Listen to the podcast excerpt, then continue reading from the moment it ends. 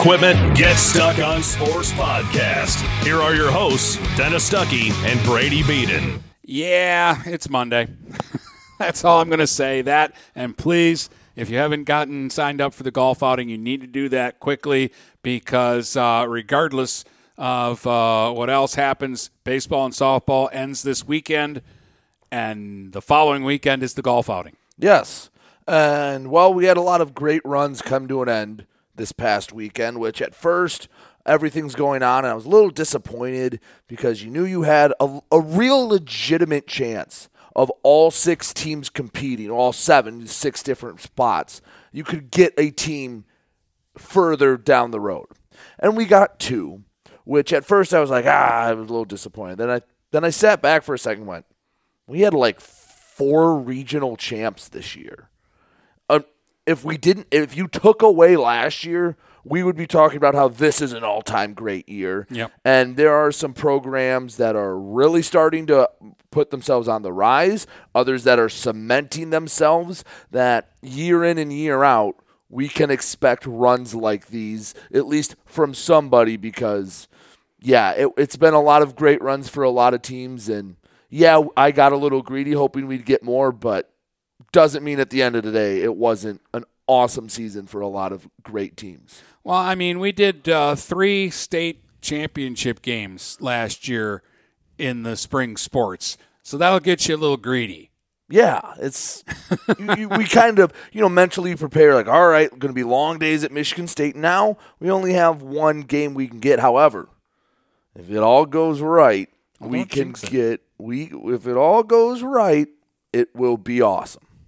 That's what everyone knows what it is, but we'll just we'll leave that for hopefully Wednesday show. And then in the last segment, we again need to go back and sort out the Sandusky name situation. All right, so Because it was it released on like last Thursday, but we had recorded the show early because of what we needed to do. So it's a little old, but yeah, we need to talk about that.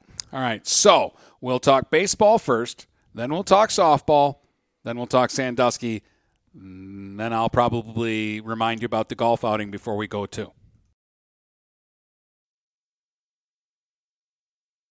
When you run with us on a Gator UTV, the engine has your full attention. The herd takes notice. And the trail meets its match. Because with effortless four wheel drive and our smoothest shifting transmission yet, nothing runs like a Deere. Search John Deere Gator for more. Contact one of Tri County Equipment's 10 locations in Bad Axe, Birch Run, Burton, Caro, Fenton, Lapeer, Marlette, Reese, Saginaw, or Sandusky, or visit Tri County Equipment online at tricountyequipment.com. Marshall E. Campbell Company, located in Port Huron, is a full line distributor of industrial cutting tools, fluid power, electrical tools, and other electrical supplies, providing utility and contract based services for more than 100 years. The company has a wide range of products that includes abrasives, automotives, ballast and lamps, boxes and closures, building products, chemicals and lubricants, electrical fittings and equipment, janitorial equipment, wire devices, and tapes and safety products. Marshall E. Campbell Company, located at 2975 Lapeer Road, or call them at 800 250 7520. Buying or selling a home? You need an experienced company standing ready to help you with all your real estate needs who is committed to making you the client number one. O'Connor Realty hung out its real estate sign in the city of Marysville almost 40 years ago to help the good people of this community buy and sell their homes. O'Connor Realty provides access to free, no obligation home valuation reports prepared by a licensed realtor with no hidden fees. Located at 2801 Gratiot Boulevard, Marysville, give O'Connor Realty a call at 810 364 8700 for all your real estate needs. O'Connor Realty, small enough to know you, large enough to serve you. Hi, Chip Mortimer here. So much depends on your roof. Mortimer Lumber proudly features the Landmark Series shingle from Certainteed Roofing.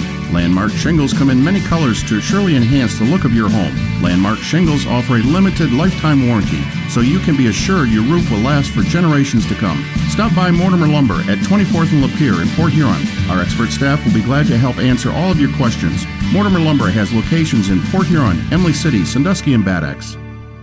Brady Beaton here again to tell you about TP Logos. TP Logos has everything you could want when it comes to local high school apparel. Head to their store at 901 Michigan Avenue in Marysville and check out their brand new extended showroom. Their already impressive selection has now doubled. I guarantee if you go into TP Logos, you will find something you love for your local team. If they don't have what you like, they'll custom make something just for you. That's TP Logos at 901 Michigan Avenue in Marysville. Marysville. Take advantage of high market values by tapping into your home's equity with a low rate home equity line of credit from Advia Credit Union. Use the cash for seasonal spending, consolidating high interest debt, and much more. Learn more and get started online at adviacu.org forward slash HELOC. All loans subject to approval, equal housing opportunity, NMLS number 401863.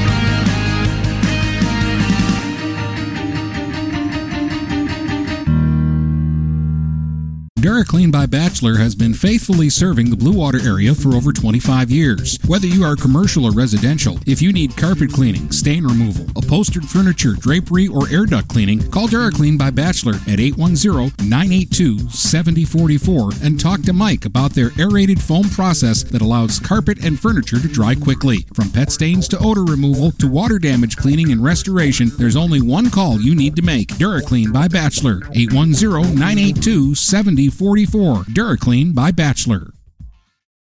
Magna International is North America's largest auto supplier and now calls the Blue Water area home. Our new plant, located on Range Road in St. Clair, will have great opportunities for all members of the community. Named to Fortune magazine's World Most Admired Companies two years in a row, Magna offers many different career opportunities. Wages start from $17 and up. Go to magna.com forward slash careers to apply today. Again, magna.com forward slash careers to join our team and create the future of mobility together. The YMCA of the Blue Water area is pleased to announce a Night of Champions Thursday, September 15th at 6 p.m. at the McMorran Arena in downtown Port Huron. Eight time Emmy Award winner Mike Doc Emmerich will host with special guests, activities, food, and both live and silent auctions. Tickets must be purchased in advance and are available at the YMCA 1525 3rd Street in Port Huron. Cost is $100 per person or $1,000 for a table. For more information on a Night of Champions with Mike Doc Emmerich, call the Y at 810 987 6400, extension 132. Hello, this is Tim Sheridan, owner of Sheridan Real Estate and Insurance in Lexington, a family tradition that started back in 1925 with Grandpa Sheridan. Promoting trust, care, and excellence, Sheridan is dedicated to understanding and taking care of all your needs. Respected throughout the community and dedicated, Sheridan is a proud supporter of local activities like high school athletics. For all your real estate and insurance needs, please go to our website at SheridanAgency.com. If you're not listening to GetStuckOnSports.com, that's a personal foul. Your kids, your schools, your sports. All right, welcome back. Tri County Equipment Get Stuck on Sports uh, podcast. Dennis and uh, Brady, and let's uh, talk a little baseball. Uh, Brady, uh, we'll we'll start uh, with Richmond. They played in a regional final against Flint Powers and lost the game seven to three, which. No disrespect to Flint Powers. I know they're a good team. They beat Frankenmuth to get there. But I was just really surprised. Like Richmond yeah. of our of our baseball teams, Richmond was the one that I was the most confident about. Right, because they had just been rolling. Yeah. They'd been kind of dominating, and obviously we weren't there. Um, the word I got was a lot of the things that plagued them in the district and pre pre regional, regional semifinal, whatever. Um, the thing that they were able to mask up, they weren't able to mask up. Uh, they didn't have the obviously the best pitching performance. They left more runners on base, and as we'll talk about when we discuss Algonac and St. Clair softball, it's the slimmest of margins that decide whether you're going home or not. And they couldn't recover. And it just takes one day. And if it's a seven game series, I'm sure we're sitting here going, all right, Richmond's going to be fine. They'll bounce back. But it's one game elimination. It's what makes it such a volatile. Volatile uh, playoff is like football. It, you know pretty much what's going to happen. It's usually pretty chalk for a while baseball this year has just been ridiculous. And, well, the team Algonac ended up losing to.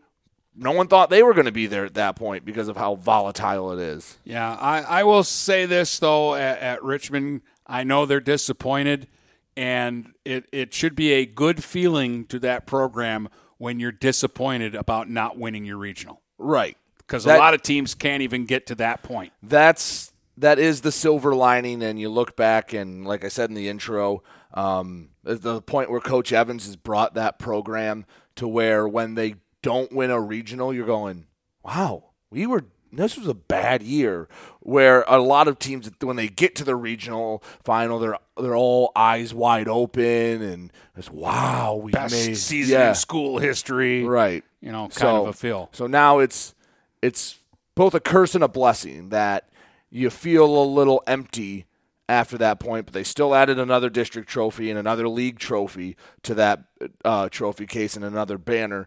Still a very successful season, although we do know that they had the top end talent to get to East Lansing and possibly win in East Lansing. The only problem was that even throughout the year, Dennis, we talked about it, them not playing to their full potential, them leaving something on the table. And you saw it in BWAC playing it bit them against Flint Powers, who ultimately ended up losing to Goodrich. And that's the other thing. They could have beat Flint Powers, and Goodrich has just been a horse this year. They have two losses on the year, which, for all intents and purposes, were scrimmages. They were the Wednesday before district started, so basically undefeated team. So it might have just cost them a few hours of a season, oh, but you would have loved to get that chance. Yeah. Uh, our other two teams in baseball did win the regionals and then bowed out in the quarterfinals. Again, I hate the, the setup, but I'm not going to harp on that. You saw Algonac play. Uh, started with the E course game to win the regional, and then they played Edison in the quarterfinal. Yes. Um. So before I talk about the game, I I don't love bringing it up, but there was something that bothered me with the umpires. Uh, and it's weird. All season long, there was maybe I could count on one hand where I thought the umpires affected the game or I noticed them because when you're a third party and you don't really have a stake in who wins, you don't really seem to notice it as much. You don't notice every slight call that you feel went against your team. But in both the districts and then the regional final, quarterfinal, I noticed it. And it wasn't as much the calls on the field. It was, yes, both uh, games Algonac played in the strike zone was a shoebox, but it was consistently a shoebox. Uh, but the one thing that bothered me is that they were worried, the umpires were worried about everything but the game. And this is what really annoys me of when this happens. So before the game, one of the umpires comes over to the table behind home plate and tells some tells the people from SC4 to change the music that he didn't like the song that was on. It's why are you worried about that? Why is he even listening? Right. And you're you're not focused on getting the lineups, meeting with the managers, Right. And who cares what the music is? he's not the, the they're not the grand emperor of Sanborn Park on that day. And then the other thing was the dugouts at Sanborn are old school. They're just little shacks that don't have a fence in front of them. Basically, if you've seen a baseball dugout from like the 60s or 70s, it's what it looks like. So in the Ecorse Algonac game, if the Ecorse players so much as had half a foot over the, I guess, the line where the concrete ended, the home plate umpire was yelling at them to get back in the dugout. It probably happened six times in the first two or three innings, and it's they. I understand if they're way out, like you have got. They were There's a st- safety issue. Yes, but they were a step out. They were just watching the game, getting excited, whatever. And it's the things like, why are you worried about that? You are doing a regional championship game, and you can't stop worrying about if the team's outside the dugout or not. And the other thing is, I, and I know they're, I, it's technically against the rules, but they had a couple kids take off the necklace that's barely showing, and it just was. If it was just that alone, I understand because you you're technically supposed to do that. But wh- again, why do you care? Are you looking for someone wearing a necklace? It's just it, it was something that irked me, and it was like just oh, stay in your lane. That's what it felt like. I've Stay- seen them stop basketball to to ask a girl to take earrings off or something like that. Which in basketball, I understand it a little more because there's more physicality. It's a contact game. Baseball, who cares if there's a kid has a little silver necklace on underneath his? It's he didn't have a big gold Flavor Flav clock hanging down. That'd be awesome if he did. Like, who cares? Who cares? And especially when they get to the college level, they let them wear whatever they want. What do you think is going to happen? They're going to get in a rundown, and the kid's not going to be able to get him, so he grabs him by the necklace and rips him down to the. I never thought to do that. Like, anyway, it was just something that really bothered me. And it's like, just worry about the game. And again, and, and widen out your strike zone a little bit. Jeez. But anyway, Algonac in their first regional final ever. They take on Ecorse and they throw Jake Kasner, and he did a wonderful job. Ecorse was able to get some runners on. They stranded seven runners in the first four innings, weren't able to push across anyone to score. Algonac in the third scored a run without recording a hit. Ty Schultz was hit by a pitch, a sack bunt uh, moved Jake Kasner up, and then Josh Kasner was intentionally walked. Matt Meldrum hit a very, very weak pop up into left field, and the left fielder dropped it, and Ty Schultz scored. scored and it was one nothing. The next inning, Seth Lonergan walked, stole a base, and was driven in by a Roman Gairaga hit. And then in the fifth inning, a walk, an error, a hit by pitch, a RBI ground out, and a balk scored the other runs. Wow. So there were five hits in the game total. Algonac had two of them, and they won four to nothing. It's one of those things where it's again talked about it that thin line that separates teams. They took advantage when Ecorse gave them free base runners, and Ecorse could not. Kastner got out of jams. The the Ecorse pitching did not, and they had two good lefties. They had a Johnny Stavola and Danell Kemp. Stavola was kind of a crafty lefty, and Kemp was a hard throwing lefty. They did a good job navigating the lineup. They just let down a bit by the defense, some inopportune walks. A ball, like I said, a box scores a run and the lineup couldn't score. Can't win if you don't score a run. So they win a regional title, and that's you know first time ever Algonac baseball wins a regional title. First time they ever play there. They get it. That's big I? time. Yes, go ahead. For Coach Thaler and the crew. Yep. So they they make history at Algonac. Then they have the game off. Edison plays Millington, and the first thing you realize about Detroit Edison, oh my God, they are fast their kids will steal bags uh, just at will. First kid for Edison against Millington. Bloop single into right. Steals second, steals third, scores home on a wild pitch. Did all that in four pitches. That's the kind of team that Edison was. They beat Millington. I believe the final score is five to one. Um, they jumped on him early, and then both pitchers settled down. So Algonac's playing Edison for the quarterfinal, right to go to East Lansing. And Algonac's the underdog here, but Josh Kasner on the mound. Algonac was the road team. Ty Schultz leads off with a walk. They get him over to second, but I don't blame Ty Schultz. This was part of the unluckiness, a little bit of it, that you need when you make runs. So he's on second, one away. Josh Kasner hits a bullet to third. Third baseman goes to field it. It like hits off his chest or his arm. So Schultz is, you know, doing the right thing, a third of the way to third base, waiting to see what happens. And he sees it get by the third baseman. So he takes off. Well, the shortstop coming over to back it up, it bounced off his shoulder right to the shortstop, and it was a race to the third base bag, and they tagged Ty Schultz out. And instead of having runners on first and third with one away, they have runner on first with two outs and Edison gets out of the jam. And then in the bottom of the inning, I don't know if it was nerves or what have you, but Edison jumped all over Algonac. Leadoff walk with a stolen base. Gregory Pace gets hit by a pitch, steals a base.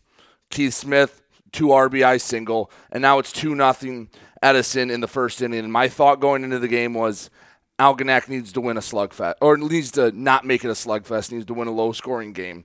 When the smoke cleared after the first inning, it was four to nothing. Edison. There were two walks, a hit batter, um, a weak double. I think four stolen bases, a couple wild pitches, and he just went like the the ti- the air went right out of the tires there. Edison would add two more in the second on a couple of walks and error. They only had in the first two innings on six runs, they only had three hits. Wow. Yeah. You saw some strange games, like Yeah. in terms of like there wasn't a lot of offense, and yet a lot of runs get scored. Yeah. And that's the that's what Edison can do to you. Some of these players, Keith Smith, uh, I believe it goes by EJ Gregory. He they get on base, you it's Rickey Henderson esque. Like they are stealing and you can try to keep them on, keep them on, and then you throw a pitch. If I mean Kasner throws 90, and for some reason I don't know if he was tipping pitches or if it was coincidence, but they were stealing on every breaking ball. Like it seemed like every time they took off, Josh Kasner was throwing an off speed pitch, making it even harder for a really good catcher in Jack Cote to throw him out. But after it was 6 nothing, the game settles down. Nobody scores in the third, nobody scores in the fourth, and Algonac had a chance in the fifth. Owen Jacobs reaches on a walk to lead off the inning. Roger Boone hits into a fielder's choice, so it's one on one away. Andrew, uh, excuse me, Roman Gairaga walked. Then a flyout and then a walk loads the bases for Josh Kasner. It's six nothing. Even if you hit a home run, you're still losing, but you can at least build on something. You can try to shift the momentum as you get into the late innings. Josh Kasner again. I feel bad for the kid. He had some a little bit of some rotten luck um, at the plate. He hits a missile, frozen rope that the third baseman reaches out and snags.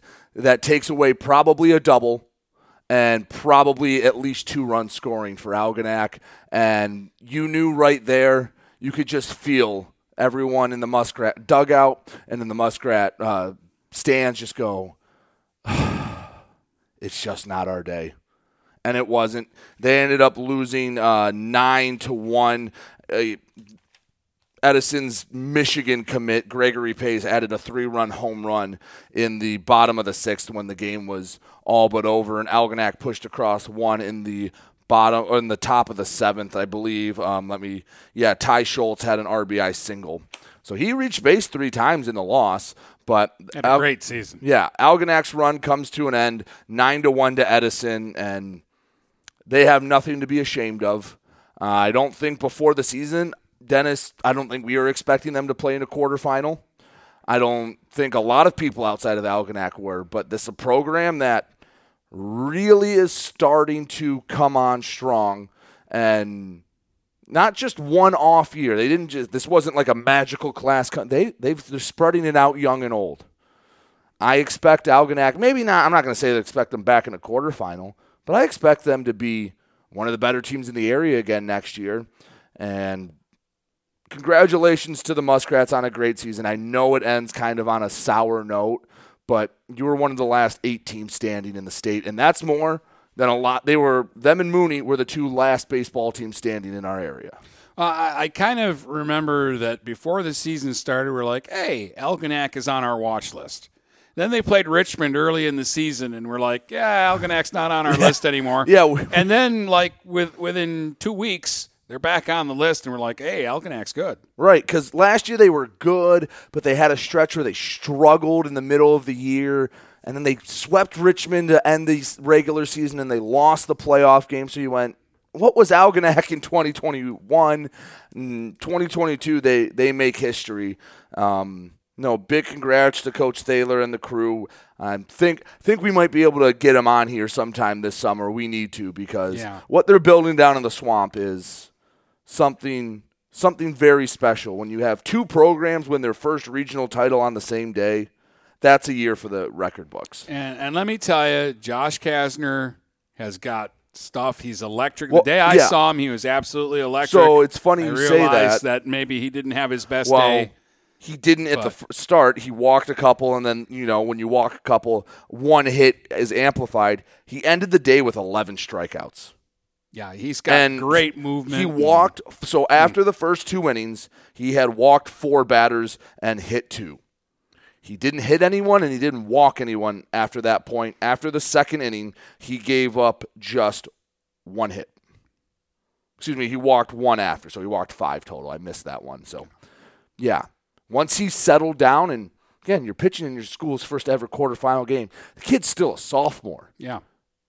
And you and fair or not, the expectations were on him. You know when he's on the mound, you you think, okay, we have a chance, and well, hey, young Well, kid, it's a do. learning experience. They do, and for the next two years, mark my word, he's not going to lose many games. No, no, no. This is hopefully this is just a step in the growth of a very special arm. Yeah. So um, that was Algonac. So BWAC's done, and Mooney had a different type of day. They were at Jimmy John's, and they played Royal Oak Shrine first, a team they got. I Big think they got match. mercied the first time they played. In the second game, they lost by a run. And Nate Super goes out, throws a gem, and absolutely shuts down Shrine. They win it three to one. Win what we believe is their third straight regional title. So let's do this. Mike Rice in the two. Again, talk to people at Mooney. Ask where the program was eight, nine years ago. For it now to be a D4 power is incredible. So they win that, and then they have to go on to face Riverview Gabriel Richard. And Dennis, you can tell me if I'm out of line saying this, but in my head, my thought is before the day, if Mooney beats Shrine, they're going to East Lansing. I didn't. I had no indication from them that they were thinking that, but you know how we said we can look ahead Yeah. because we're not playing in the games. Well, I was looking ahead once they beat Shrine. I went, cool. All right, Mooney is going to move on. They're going to beat Riverview, Gabriel Richard. We all thought that the that really that was the biggest obstacle, but you don't get to a quarterfinal by being a bad team. And Riverview Gabriel Richard was able to jump on Mooney, and I will give them credit. They stepped on their throat and they waltzed their way to East Lansing, a 10 nothing victory powered by a six run fourth inning for Gabriel Richard, and they only needed five innings to knock off Mooney. Here's the thing that kills Mooney four errors. Can't do that. No.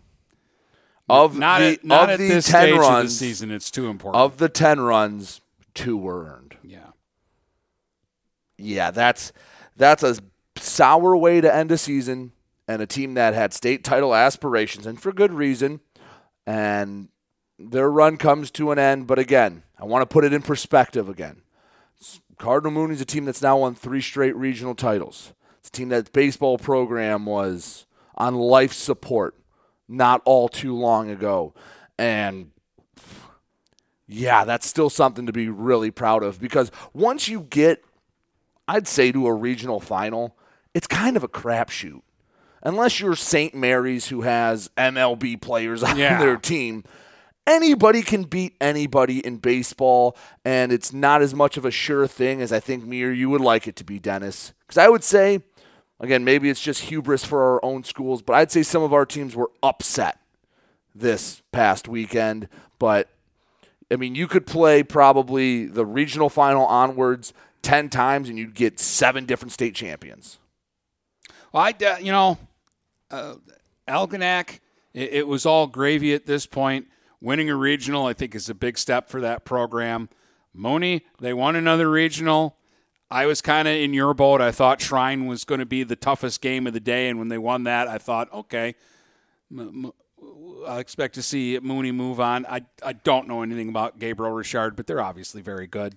Uh, the one that I just like, again, Flint Powers is really good, but I just felt like Richmond was the team that when the smoke cleared, they were my sure bet. Yeah, and, I, mean, would have lost the house on it. I thought, well, the only reason I didn't wasn't as confident as you is because I knew Goodrich was really, really good. So I'm like, eh, get to the second game. But they were kind of the reverse of me. I go, okay, they'll get to Goodrich. What's going to happen then? But hey, I I didn't really talk to either coach about what happened, so I have no idea if the other teams just played better than them, if the kids were looking ahead. Again, remember, these are teenagers. And whether we say it or not, they look at things and they know you, you get so hyped up for Shrine. This is the biggest game and you win. And then you get your regional trophy and it's like, okay, boys, play again. Play, play Yeah. a new face. But uh, when the smoke cleared, we didn't get any quarterfinal wins. But in baseball, we had two regional champs. which now marks what the only we've only had. Well, no, it's another season where we've had quarterfinalists. Yep. Yep. We've had a quarterfinalist in every single sports season. If you want to count hockey and basketball as different sports seasons, then we missed hockey this past year. But this we is had a quarterfinal the first year. yeah. So in at least in every single calendar season, we have had a quarter finalist team, which is ridiculous. And it's really a kind of a golden age for high school athletics in this area. And we had two uh, regional winners in softball. And they came in very different ways. Yes, and, and we'll get to that in uh, in just a, a moment. Uh, but let's grab a break, and then we'll come back and we'll recap Saturday's softball regionals uh, here on the Tri County Equipment Get Stuck on Sports podcast. Get ready for outdoor fun at Alpine Cycles in downtown Port Huron. Skateboards, bikes, longboards, and accessories. They have everything you need to enjoy the warm weather. Alpine Cycles offers the best selection and they're always getting new daily arrivals. Stop by Alpine Cycles today at 762 Huron Avenue at the corner of Huron and Glenwood or call 982 9281. Open Monday from 10 until 6, Friday and Sunday, noon to 4. When you run with us on a Gator UTV, the engine has your full attention. The herd takes notice. And the trail meets its match. Because with effortless four wheel drive and our smoothest shifting transmission yet, nothing runs like a Deere.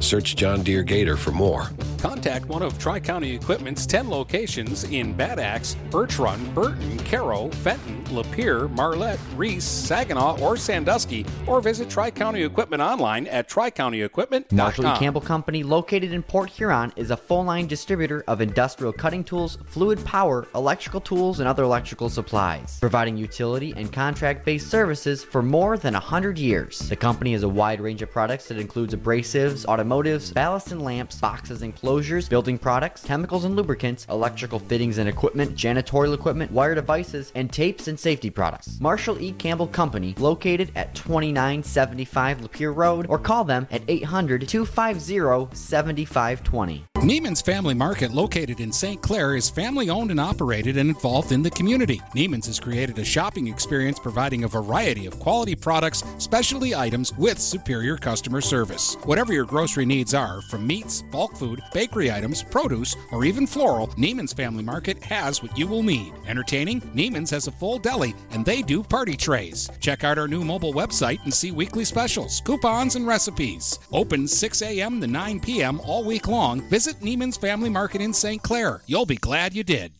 What passions do you want to pursue next in life? Do you want to be a sculptor, a volunteer, teach your grandkids to fish? Your Ameriprise financial advisor, Dave Betts, can help you plan for the life you want today and well into the future. With the right financial advisor, life can be brilliant. Call Dave Betts at 810 987 5370. Office is located at 527 Huron Avenue, Port Huron, Michigan. Ameriprise Financial Services, Inc. Member FINRA and SIPC. Take advantage of high market values by tapping into your home's equity with a low rate home equity line of credit from Advia Credit Union.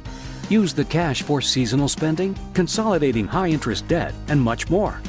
Learn more and get started online at adviacu.org forward slash HELOC. All loans subject to approval, equal housing opportunity, NMLS number 401863.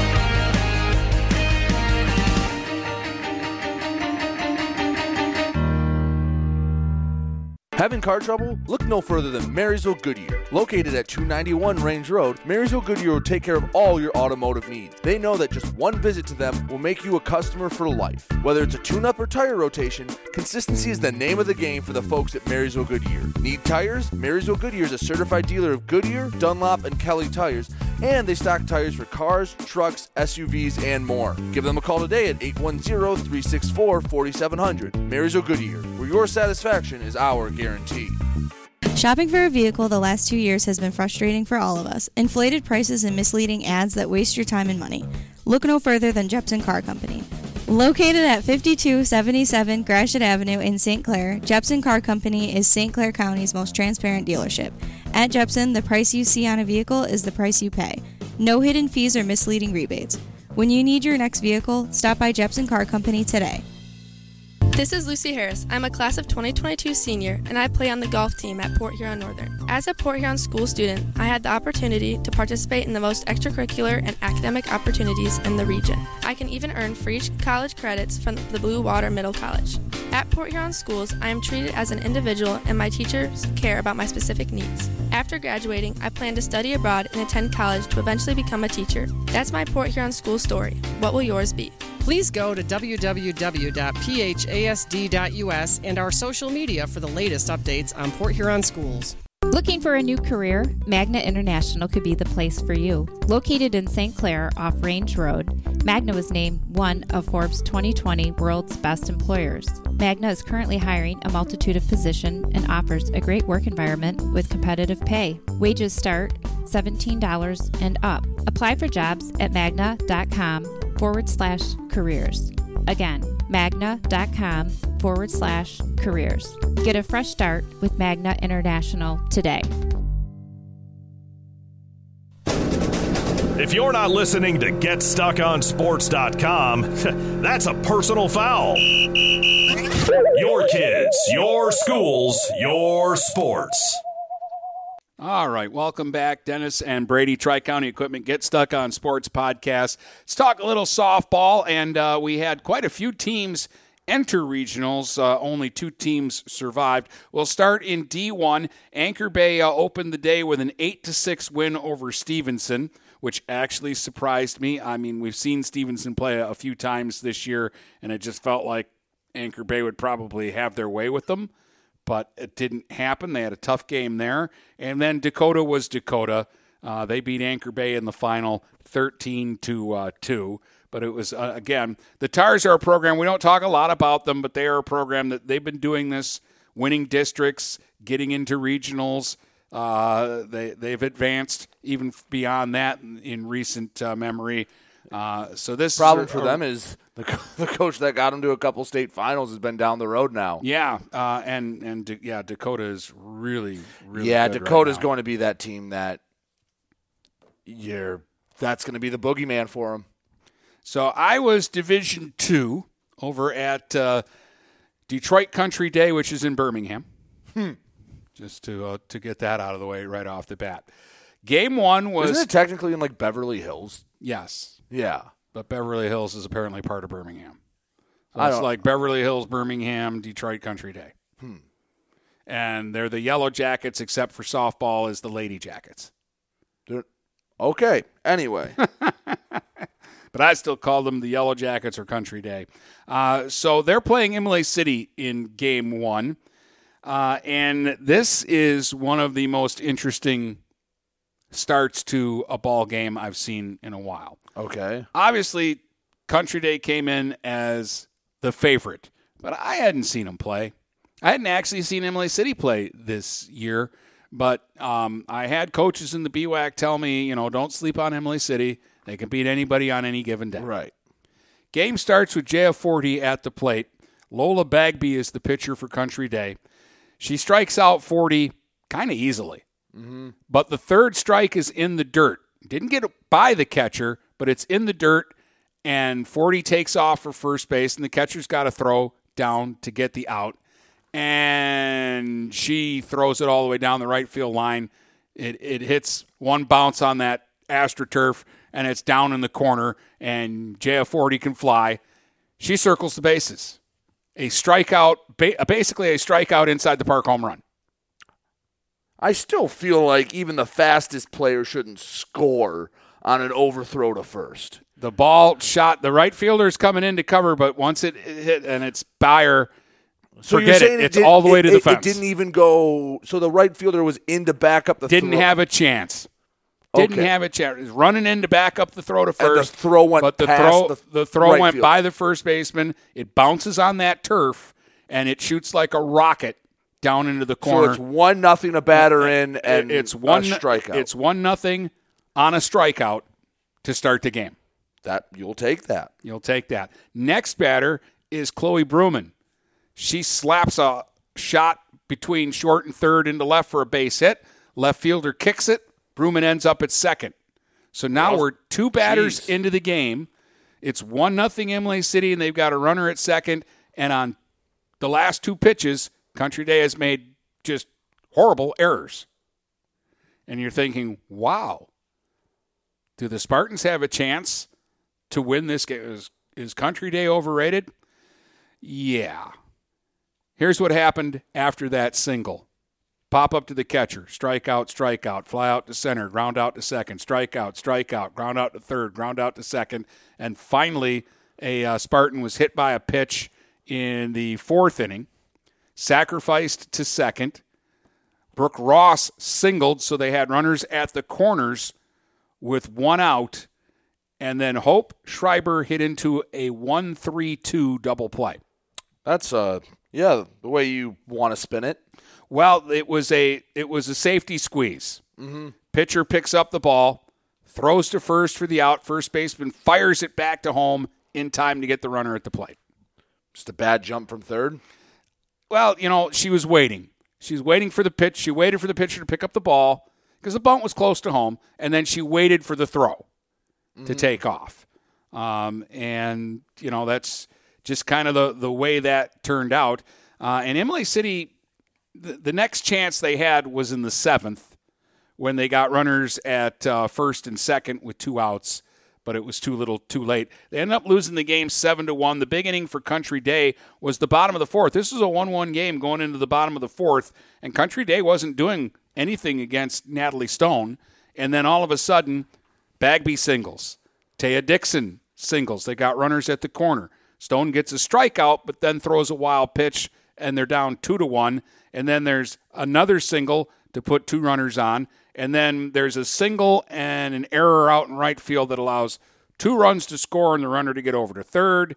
And then another single uh, after a pitching change scores a run, and it's it's five to one. And at that point, you're like they're they're too far behind. Like if they could keep this within a run, they've got a chance. Right. But now they're ju- they're too far behind. A uh, couple tack on runs in the uh, sixth for uh, Country Day, a two run single by uh, Emer McGreevy. They had some great names. Country Day's got some great names. McGreevy uh, was one of them. They have a Muscovin. they got they got some cool names. So seven one Country Day wins uh, that one. They out hit Imlay City eleven to four. Um, Bagby was good. She struck out ten. Uh, only walked uh, one hitter and hit one hitter. So she, she had a she had a great line, but I didn't feel like she was overpowering. Right. So like I didn't leave that game going, oh, St. Clair's not going to have a chance if if they win against this girl.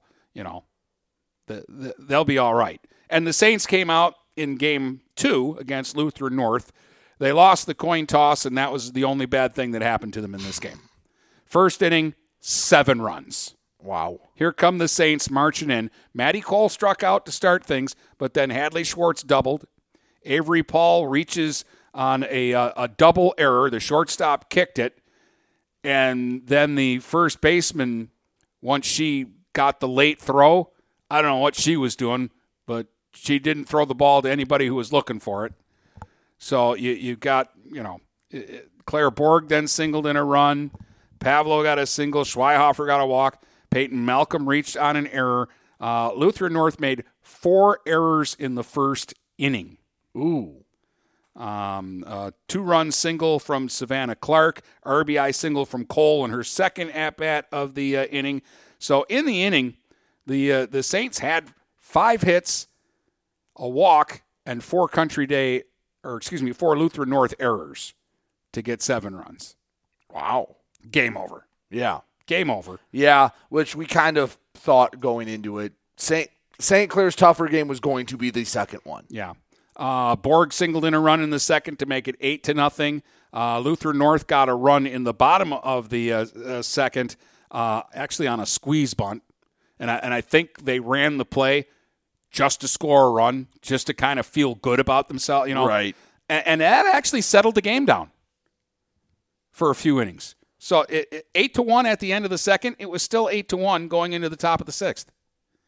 And then the Saints did what the Saints do: Cole singles, Schwartz doubles, uh, a run scores on another error. Luther North made six errors total in the game. Then Avery Paul crushes a home run to left center field. That's a bomb. Yeah. And it's in fact, if you listen back to the broadcast, I'm talking like, uh, and it's now nine to one Saints, and then I just go, "Mm, no, it's eleven to one Saints, because Avery Paul has just crushed one, and this ball's not going to land anytime soon. then two batters later, Laney Pavlo came up, and she hit a fly ball, high fly ball, left center field, going back, going back, still going back, way back. Oh, this is gone over the fence. 12 to 1 Saints at that point. Uh, they gave up a meaningless run in the bottom of the sixth, win the game 12 to uh, 2. Three hits for Claire Borg with two RBIs. Paul had a home run, scored three runs, drove in two. Two hits, uh, two runs scored, RBI for Pavlo, a hit and two RBIs and a run scored for Clark. Cole had two hits, uh, drove in a run, scored a run. Schwartz had uh, two doubles and scored uh, twice.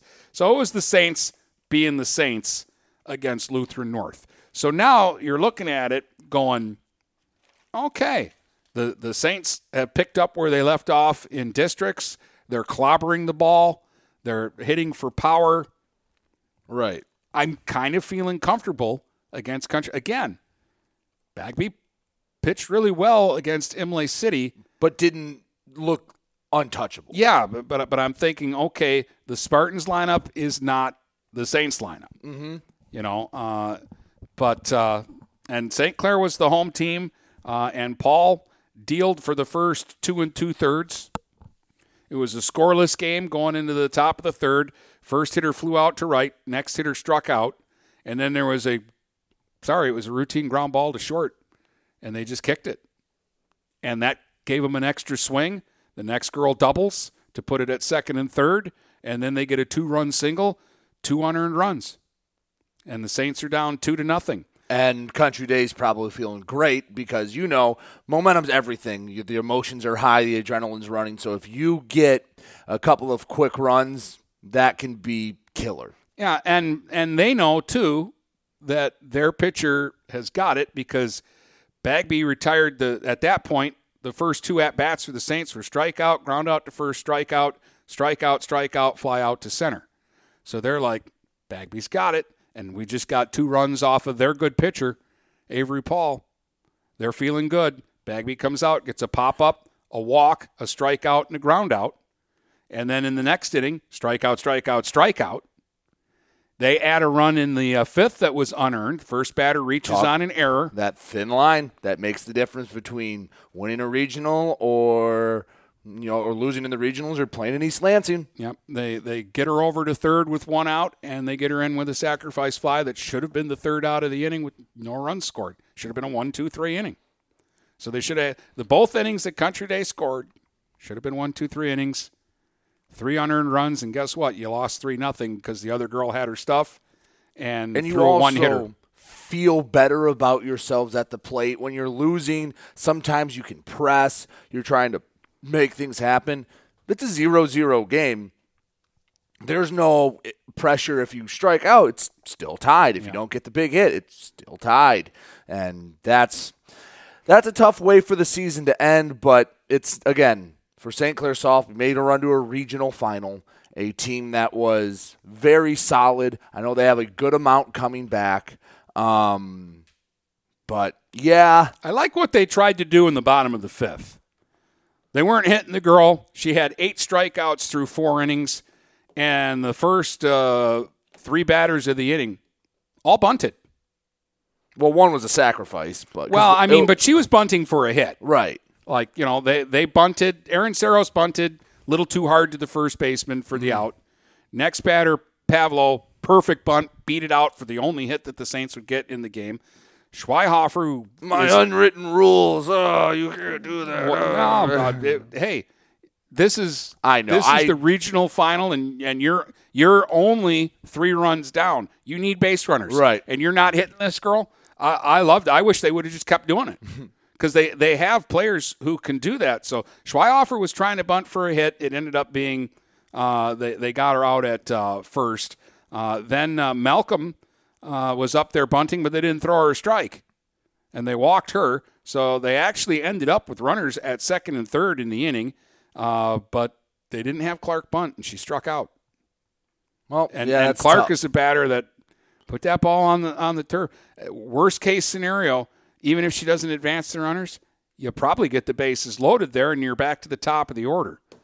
Well, uh, I mean, you're facing a pitcher like that. You're trying to do whatever you can, but ba- Bagby had 13 strikeouts in game two, one hit, uh, walked a walked two. Malcolm both times. So that's all the the stories that end with sad faces, but teams that had amazing years that shouldn't feel shouldn't hang their heads on what their season did. Every team we just mentioned did something that was to be proud of and something that you're getting a number up on that gym banner, which no one can ever take that away from you. Yeah. And Libby Cody, first time manager. Yes. Great job. Yes. Because there was a rocky start. I was there early in the season, and, and she didn't know a rule. And, uh, of course, it was Shagney that caught her. um, but, hey, the, they, they played great ball this year and won a league title, won a district title. Um, and, you know, they were a bloop and a blast away from maybe getting something done against Country right. Day. I mean, they were errors away. So, teams that are still left, we have two's left standing. The reigning D3 softball champions, Richmond.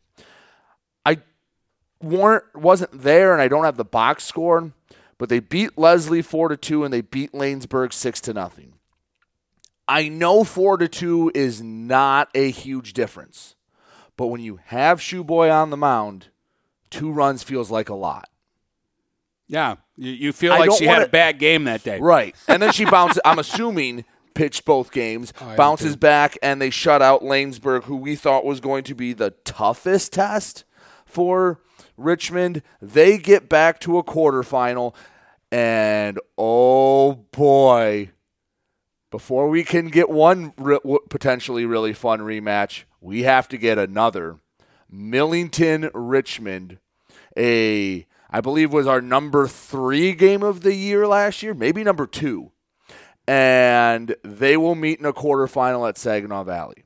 Cass City almost spoiled the party, Dennis. Cass City was up six to four against Millington, and then lost thirteen to six. Wow. So But maybe that gives us hope that maybe Millington is not as. I mean, they're still I- obviously really knows? good, but I'm not going to try to Yeah. to decipher any information from looking at a couple of uh, numbers on a scoreboard. Um, but I'm I'm excited for this. I will be going out to Saginaw Valley for this game and talk about a war because Millington didn't forget. That was a game last year that leadoff hitter for Richmond, Van Scooter, hit a home run, and I believe the pitcher for Millington was also the leadoff hitter, Zeal. She hit a home run, and no one else scored till the top of the ninth. And thankfully it was Richmond. Yes. A lot of people called that the state championship game last year.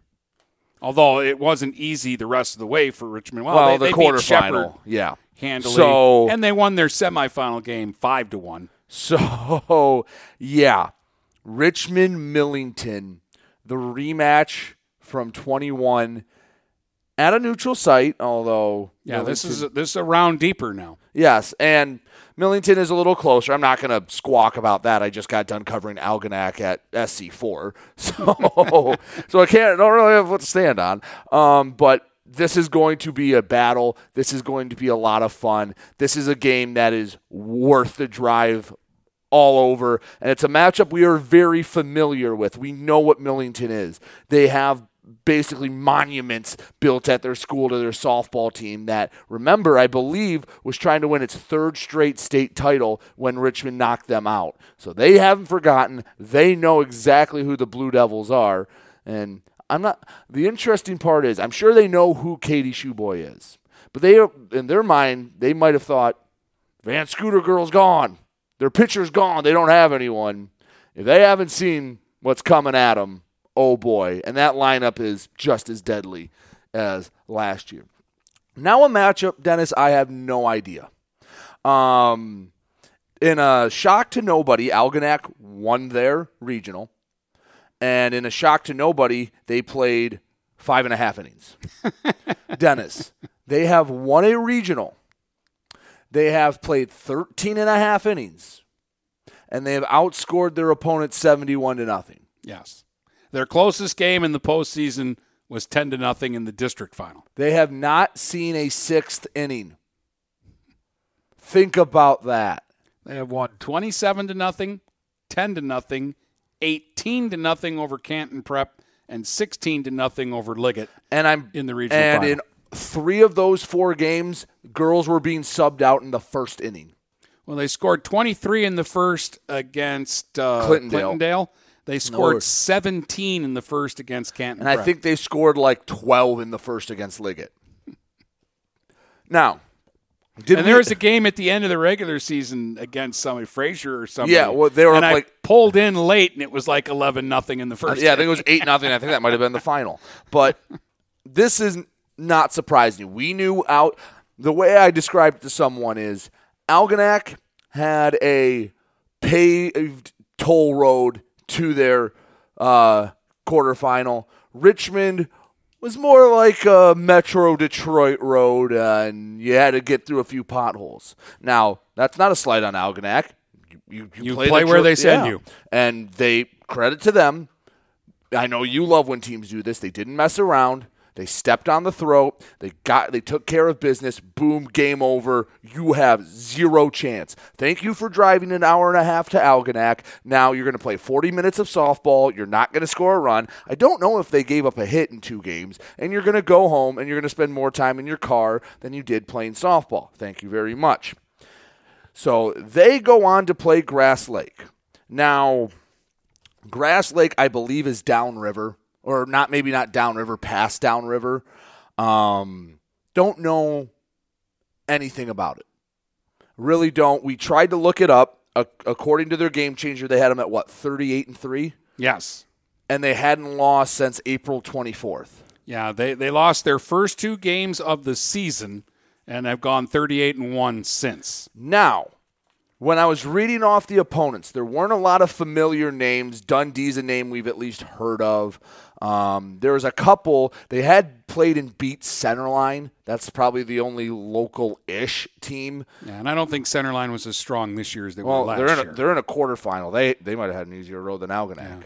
So well, I think that yeah, they they had one of those things where somebody was open. yeah, they they. I'd be surprised if they made it to a semifinal. Anyway, Grass Lake. When I was reading their schedule, Dennis, I read them out loud, and it felt like they played the same like nine teams. They played a lot of double headers. Um, obviously, you are an amazing team if you are 38 and three. I don't care who you are playing. We talked about how volatile baseball and softball can be. Both these teams have six losses between them both. Yeah, 69 and 6. Yeah. So, worthy of a quarterfinal. And I, let me ask you this Are you at all worried that Algonac has not had a high pressure pitch since they played like North Branch, which was about three weeks ago now? It it does bother me a little, but a little less with this team because it, we, we followed Algonac pretty heavily this year. Um, we did all the big BWAC series. You actually saw all three of their losses. Yeah, I, I have seen all three of their losses, and I've probably seen seven of their wins. Yeah, we've done their last the last four games. Algonac softball's lost. We've been broadcasting. Yeah. So, but uh, I with this group though, this is this is one of those groups that, man, you, you start with Kenna Bomarito. If she doesn't kill you with her bat, because she's capable of going up there and knocking out three home runs in a game, or going out on the mound and striking out fifteen, Right. or doing both. Yes. And then you you follow that up. You've got Ella Stevenson hitting third in that lineup, who can go five for five, whatever she wants. It's like the natural. I need a home run, bang, home run. I need a triple, bang, triple. Uh, I, I need a double. Oh, I just need to hit a lousy single here. Whatever she wants, she does it. And and then you know the unsung heroes: Thomason, Vossler, Simpson, Reams, Thaler at the bottom of the order. She has like five home runs this year. Yeah. Uh, and she, again, is another leadoff hitter. You Dee. DeLang, who would be the number one pitcher for half the teams in our area. Right. And that's a lineup that you don't get a second to rest with. Um, we've talked about it ad nauseum, but it just bears repeating. Grass Lake is an unknown. And what's one thing you rely on when you have an unknown? You're in uncharted territories for Algonac with first time they've ever won a, a regional softball title, which I'm going to repeat that both their baseball and softball won their first regional title on the same day. Can I? Yes. You have to give one for Richmond, too. Yes, they, Thank you, thank you. They took care of business up in Mount Morris, so that's for Coach uh, Stewart and Coach Perkins. But you rely on the ones that have been there before. Now, no player on that Algonac team has been there before, but Len Perkins has forgotten more about ball than me and you will ever know combined, and he's made deep runs. He knows what he needs to do to get his team ready how to mentally prepare them to go down to Adrian. It's going to be a long car ride for them. They've been at home for I don't. Their last road game was probably three weeks ago. Maybe maybe it was that North Branch series. Yeah, I, I think everybody on Algonac plays travel ball. Yes. and go out of the state all the time. I, I, I yes, I understand that. But they've been very comfortable, very familiar. Yes, they've been they were in a regional, but Dennis, we didn't say this on the air, but we both thought if they don't make a quarterfinal, something went catastrophically wrong. Yeah. We didn't want to say you don't put pressure on 16 year olds like that, but off the air, me and you both said, okay, Algonac quarterfinal done.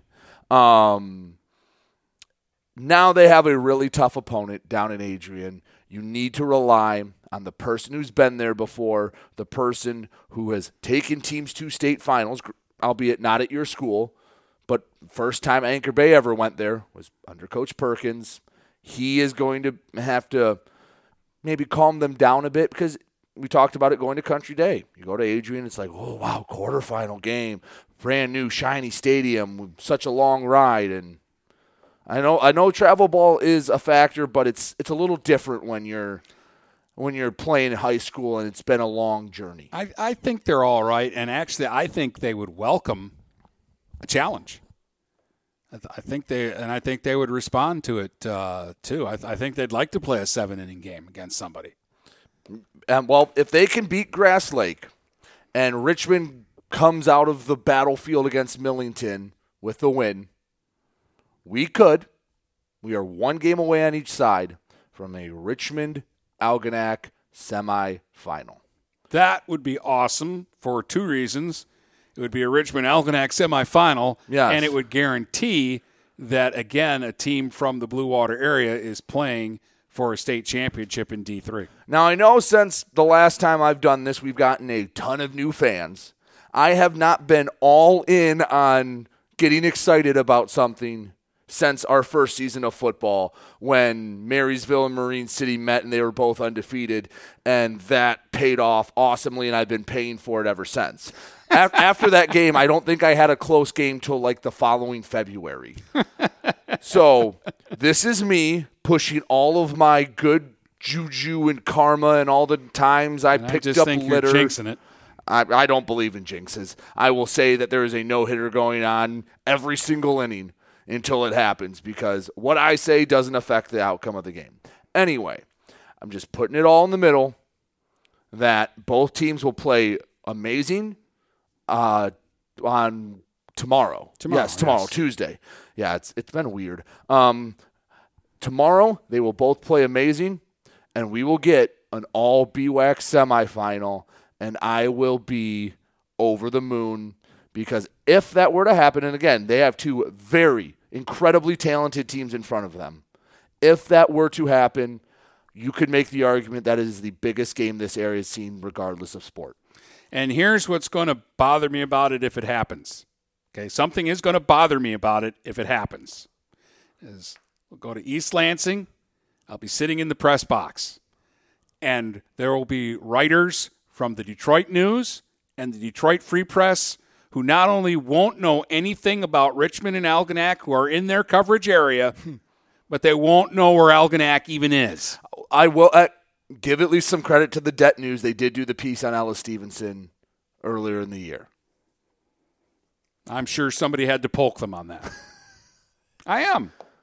Um, it's no. It, it, it, uh, I went through it last year. Nobody knew who the hell Marysville was. How can you not know Marysville? Volleyball for what over a decade. decade dominated. Football in the 80s. I mean, and 90s and 90s. How, well, how- really from the 60s to the 90s. you know, uh, it, it's was- not like Marysville athletic programs haven't been places and done things. Right. How can you not know where they are? At least Richmond's been How can there. you sit there and go, oh, yeah, Wassel win 35 to nothing? It's the state championship game. Nobody's beating anybody 35 to nothing. And oh, by the way, they're all sitting there with their mouths wide open when it's 5 2 Vikings in the third inning. Anyway, hopefully that happens because Wednesday's show would essentially be the biggest breakdown we could get. We might have to call in some reinforcements if that happens. Well, I was I was annoyed even with with uh, Richmond had won a state championship at softball recently and been to the finals the next year and were a strike away from being a repeat champ. Buchanan, Buchanan, Buchanan. How do you know anything about Buchanan? I don't even know where the hell it is. But it's not in your it's not in your coverage area. Anyway, yes. Disrespect card played. And they'll be sitting there going, that, that'll be the game that they all go out. It'll be the best game there. And it'll be the game they all go out to get their hot dogs. Oh, we don't know these teams. What are you talking about? They're in your backyard. But I think the the yeah, I I mean, when two teams meet in a regional, we're like, "Ooh, this is awesome meeting deep in the playoffs." I'm just it was always in the back of my head when the brackets were released and I looked at it and I think we said on the show the one time we go, they wouldn't meet till a semifinal. Yeah. And we're like, no, they're going to have to get through some, obviously, to get to a semifinal, get through some tough teams, but oh, oh, yeah. Yeah. So we still got to get through the quarterfinals. So Yes, we're not going to put the cart before the horse, and especially if you're playing in this game or coaching, you have two teams that have combined for like six losses on both sides. But yeah. Anyway, Uh, just a couple other scores because we had uh, a D4 uh, regional. Ubley beat K-Pac 11 to 6. And then they had to play the defending state champs, Unionville Sebewaing, in the final, and USA won it 13 to nothing. not surprised. No.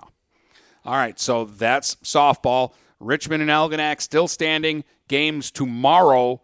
Stream one. I'll be in Albion, Algonac against Grass Lake. Adrian, Adrian. Adrian. one of those small. D3A schools. I'll figure it out and I'll get there. Four o'clock first pitch, and Brady will be at Saginaw Valley State. Four o'clock first pitch, Richmond Millington. Suppose it, there is a game before, so most likely a four if o'clock. it takes three hours to play, well, if it, I'm just saying, there is a chance that if it's 4:05 and I'm not on the air yet, the D2 quarterfinal went long. Only if they go extra innings and back. I'm just letting the people know it's a possibility. Anyway, Going four we, o'clock. we have to talk about the Saginaw, the Saginaw Sandusky, um, quote unquote finalists, but not finalists for their name. I went on a Twitter rant about this when it was announced on Thursday night, I believe, and yeah, so We'll, we'll talk about it because we really haven't discussed it. I sent you the list, but you we were busy, so you didn't respond. So we really haven't talked about it. So we'll we'll get going in it on the next segment. Yeah. And just real quickly, because I'm very proud of it, uh, with the two quarterfinal games tomorrow, we will have done 300 events this school year. Nice. I was gonna. 300 games right on the nose, as long as both those quarterfinal games get played. And they will get played. That's a lot of that's a lot of games. So just kind of tooting our own horn there, but I'm proud of that fact that we got out to 300 games this year and broadcast them. All right.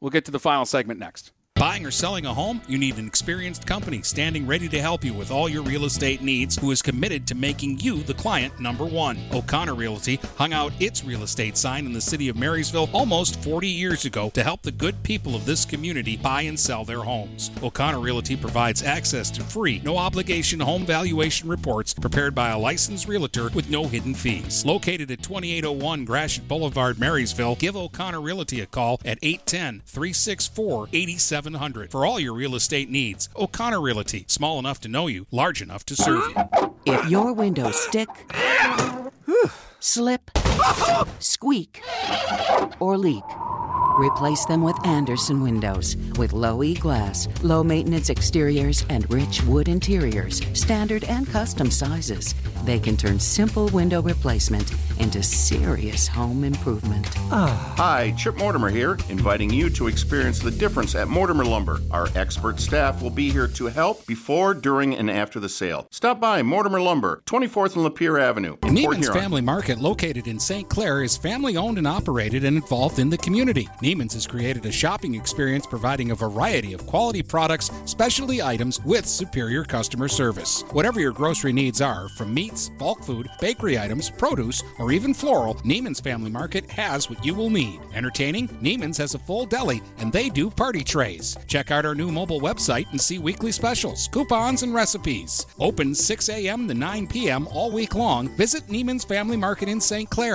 You'll be glad you did. Brady Beaton here again to tell you about TP Logos. TP Logos has everything you could want when it comes to local high school apparel. Head to their store at 901 Michigan Avenue in Marysville and check out their brand new extended showroom. Their already impressive selection has now doubled. I guarantee if you go into TP Logos, you will find something you love for your local team. If they don't have what you like, they'll custom make something just for you. That's TP Logos at 901 Michigan Avenue in Marysville. Overhead Door Company of St. Clair County has been serving the community for over 30 years. Located at 5400 Lapeer Road in Kimball, Overhead Doors are the premier choice for durability, serviceability, and hassle free performance for commercial and industrial doors. Overhead Doors boasts a complete selection of performance and safety tested commercial and industrial upward acting doors and manufacture a wide array of styles to meet your needs. Overhead Door Company of St. Clair County, 5400 Lapeer Road in Kimball. Call 810 987 2185. This is Nash Phillips. I'm a class of 2022 senior and varsity football player at Port Huron High. As a Port Huron School student, I get to experience an education with the most athletic, extracurricular, and academic opportunities in the region. The district provides personal success for all students because each Port Huron school's journey is unique and special. I know I am supported by my teachers and everyone in the district, both in the classroom and on the football field. I also know they care about my well being each and every day. Port Huron schools have prepared me for anything I choose to do with my future. Please go to www.phasd.us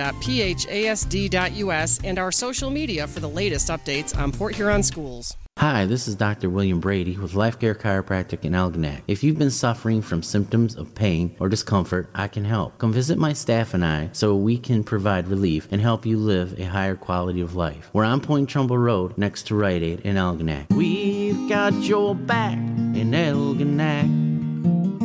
Having car trouble? Look no further than Marysville Goodyear. Located at 291 Range Road, Marysville Goodyear will take care of all your automotive needs. They know that just one visit to them will make you a customer for life. Whether it's a tune up or tire rotation, consistency is the name of the game for the folks at Marysville Goodyear. Need tires? Marysville Goodyear is a certified dealer of Goodyear, Dunlop, and Kelly tires, and they stock tires for cars, trucks, SUVs, and more. Give them a call today at 810 364 4700. Marysville Goodyear, where your satisfaction is our guarantee.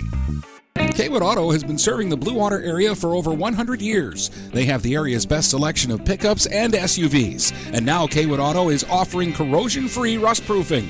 Call 987 3030. That's 987 3030 to make an appointment. Voted 2021 Best of the Best and President's Award winner, plus 2022 Dealer of the Year. Kaywood Auto is open Saturdays 9 until 2. Visit www.kaywoodauto to make an appointment. Kaywood Auto has been serving the Blue Water area for over 100 years. Finding that missing shin guard, remembering whether it's a home or away game, getting the right kid to the right playing field on the right day. Why are simple things sometimes so complicated? Thankfully, with auto owners, insurance doesn't have to be one of them. We work with independent agents who keep insurance simple so you can worry about more important things, like not being that fan. Oh, come on, ref. That's simple human sense. For all your real estate and insurance needs, please go to our website at SheridanAgency.com.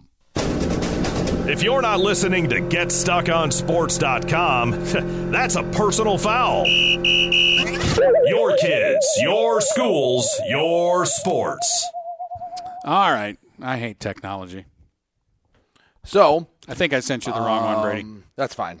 Um, so on, I think it was Thursday night, as I said, a quote fi- final three were released for uh, Sandusky, but it wasn't necessarily the finalists. It's the ones that the school will be voting on, but it doesn't. It's not binding. I don't know. It's been very non-committal, but it seems like they're in all intents and purposes the finalists.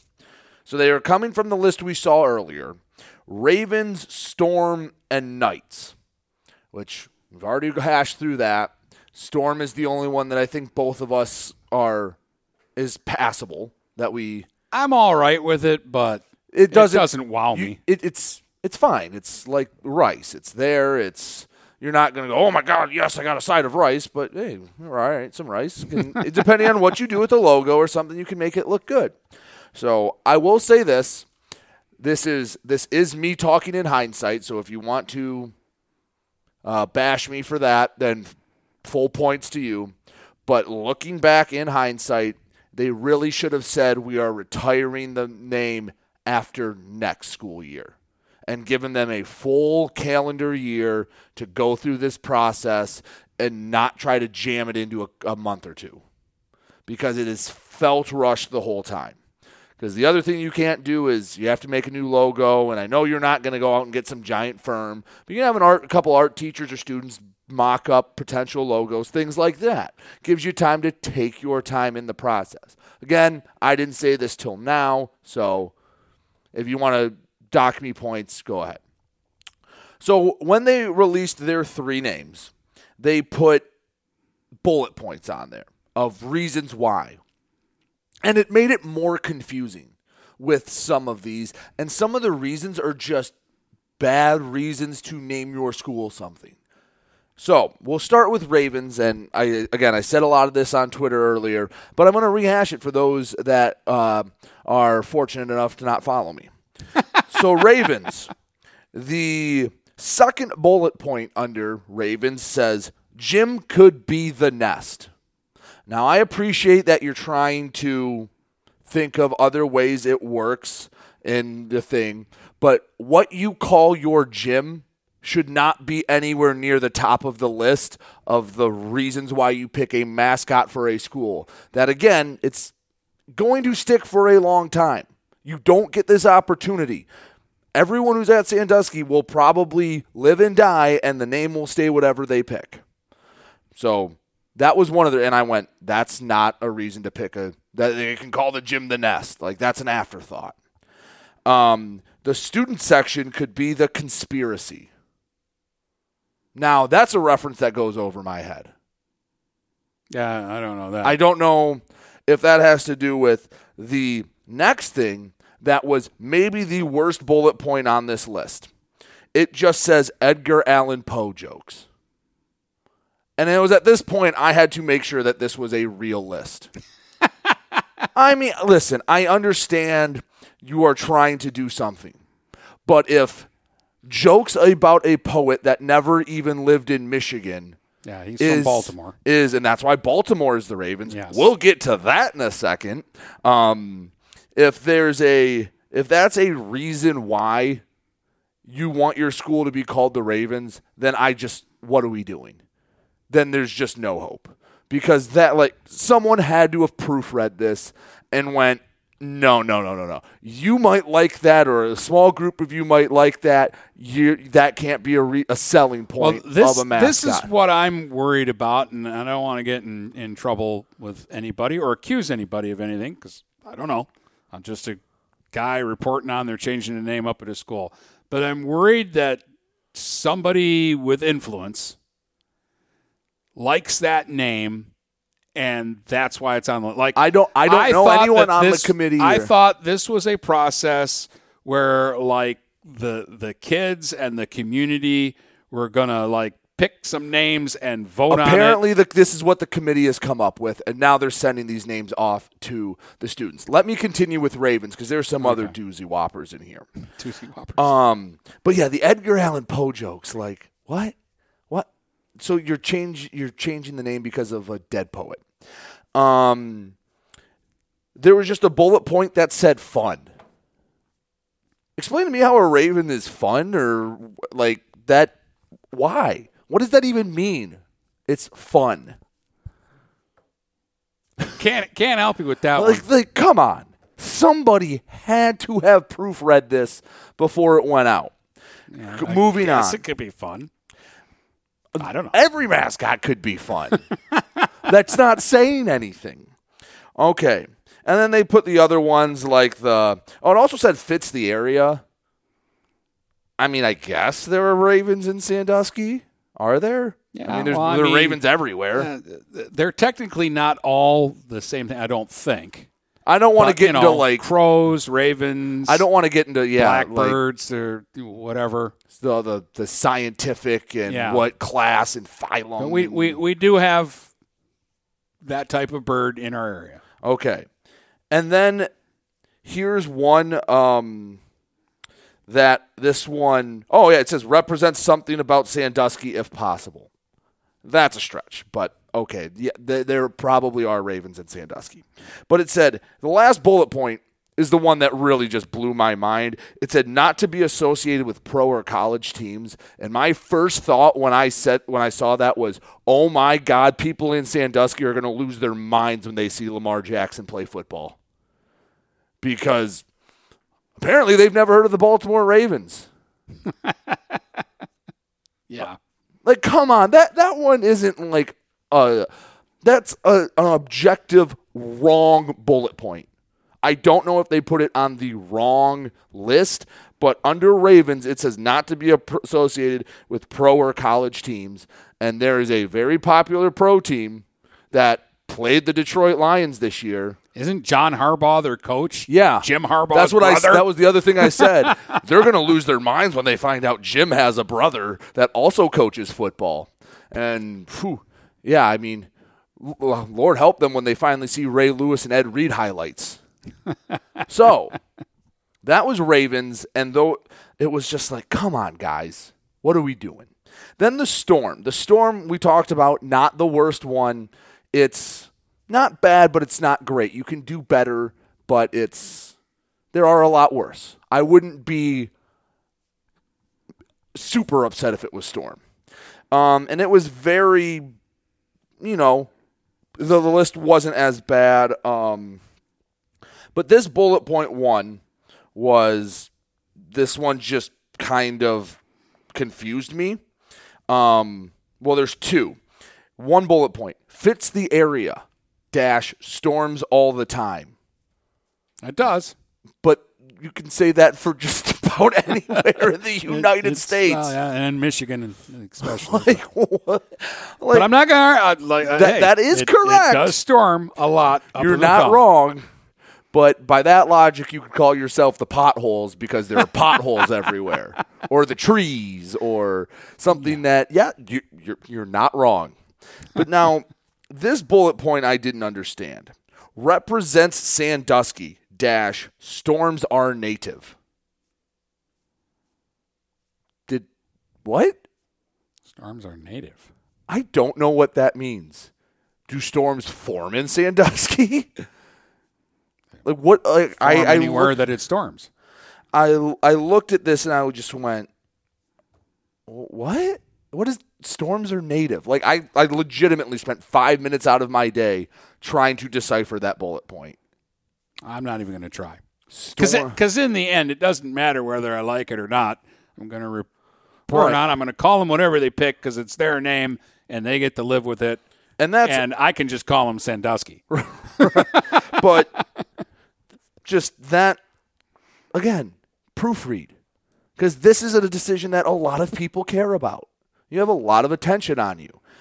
And then the Knights. Now the Knights, I just think are bland, generic, and have nothing to do with Sandusky. Here are the first two bullet points. The again, these are what I'm assuming are your selling features of why this name should be picked, um, and why everyone should go. Yes, call us the Knights. Are you ready for this? Okay. Here are the first two bullet your leadoff hitters in this argument to be called the Knights. First bullet point, nice name. Second bullet point, cool mascot. Okay. well, I guess I guess I'm- that but- can matter to you. But why, why are the Knights a nice name, but the, the Storm isn't? Why is it a cool? Ma- uh, is are Ravens not cool? Like, like again, what is that? Like that says nothing.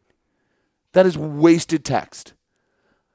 You might as well have said, "I like this name." Signed, whoever wrote this, because that's basically what it is. And then, co- confusingly, the fourth bullet point just says none in the area. Now, I assume they mean no teams are called the Knights in the area, which is true. In the thumb, there's no one, but there are. I mean, we're talking about teams called Royal Oak Knights. Shrine, Royal Liggett, Shrine, Liggett. I mean, Vegas, um, the, The Golden, Golden Knights. Knights, yeah. Pretty. They played for a Stanley Cup a few years ago. Um, here are, and here's another bullet point that just confuses me. Two, they they were spread out. Also, they put powerful, fierce identity as the third bullet point, and the la- second and the last three, three of the last four, fierce, powerful. So they're just repeating bullet points to fill space.